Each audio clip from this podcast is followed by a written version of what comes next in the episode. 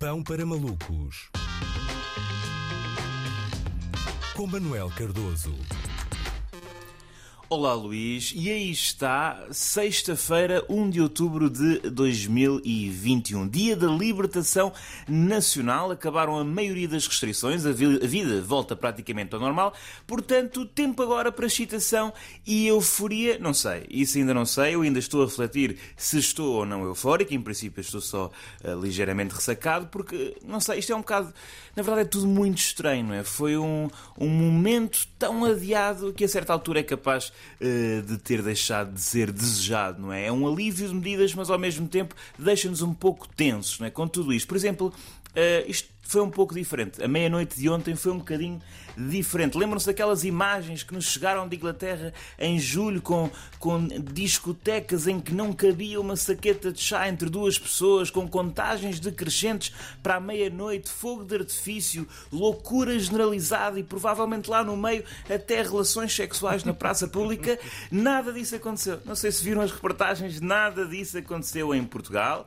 Houve de facto uns sítios que abriram, houve gente que ingeriu bebidas nesses sítios e depois apanhou um táxi para casa enquanto pensava para si: olha, isto foi bem mediano, não é? E as televisões é que não estavam à espera disso, porque foram, foram todas para a noite tentar captar um ambiente de chafurda total e encontraram apenas leve descontração, não é? Aqueles parques onde se costuma fazer botelhão tinham mais carros de reportagem uh, do que uh, Suzukis, não é? Com subwoofers a tocar funk brasileiro. E os jovens entrevistados uh, nestas reportagens diziam coisas do género: sim, é, é bom, é bom poder voltar a fazer isto, mas também mantendo sempre todos os cuidados e tendo a noção de que isto não acabou. Que é uma coisa que não faz sentido. Grandes cortes, não é? Em que momento é que isto descontrolou e criámos uma geração de pessoas responsáveis? Não faz sentido. Nos anos 90 era muito melhor. E há várias razões para que este,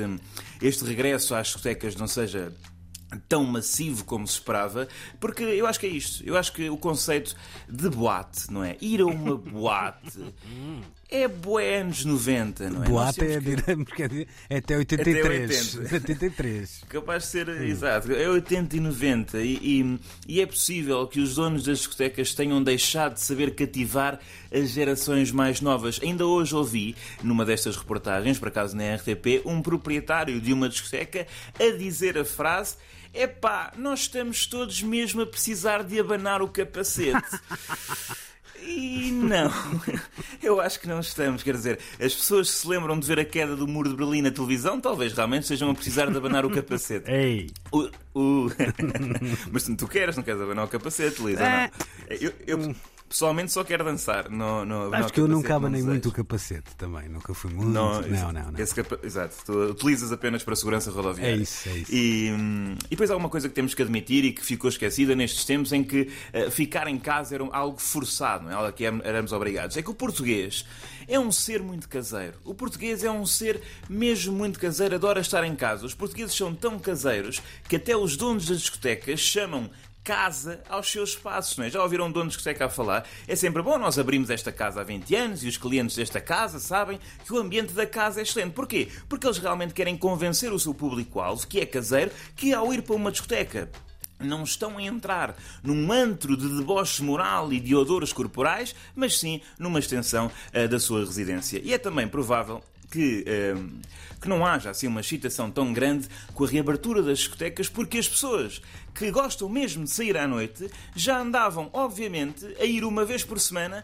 àquela festa ilegal básica, não é? Numa ocupa no Barreiro, não é? Ou na, na casa de um amigo na alta, da alta burguesia, não é? Em Cascais. Mas Agora, quando as televisões, televisões, os entrevistaram à porta de uma discoteca, pronto, legal, vão ser obrigados a dizer não, não, sim, não, isto já nos fazia falta, claro, um animão, um animei sem dançar, já nem sabia como é que se mexia o quadril e tal, como alguém que tenha vivido nos anos 20 nos Estados Unidos durante a proibição do álcool, não é? Sim, sim, já nem me lembrava, olha, eu já nem me lembrava do sabor do whisky, incrível, já não bebia um desde 1919, nem sequer tenho uma destilaria ilegal na minha arrecadação, nem nada, estou há 13 anos a funcionar há à base de laranjadas, não é? Vamos mesmo acreditar que ninguém saiu no último ano. Mas pronto, vamos aguardar.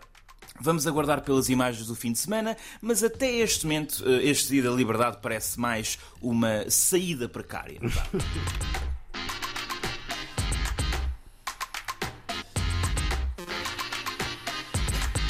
Mesmo sendo uma saída precária, é uma saída limpa de alguma forma, não é? E tu que viveste na velha Albion sabes que hum, uma discoteca congestionada em Londres tem, é tudo menos uma saída limpa, ninguém sai de lá limpo, não é? Não, não, não, não. Há, parece- há uma pátina que acho que, aliás, eh, acho que ainda tenho desde a última vez que fui sair em Londres. É porque verdade. aquilo realmente É verdade. é um ambiente muito eh, insalubre, É digamos verdade, assim. é verdade. Insalubre é até estás a, ser, a usar uma palavra demasiado, como dizer, literária para eu descrever a nojeira de muitos clubes ingleses, mas ok.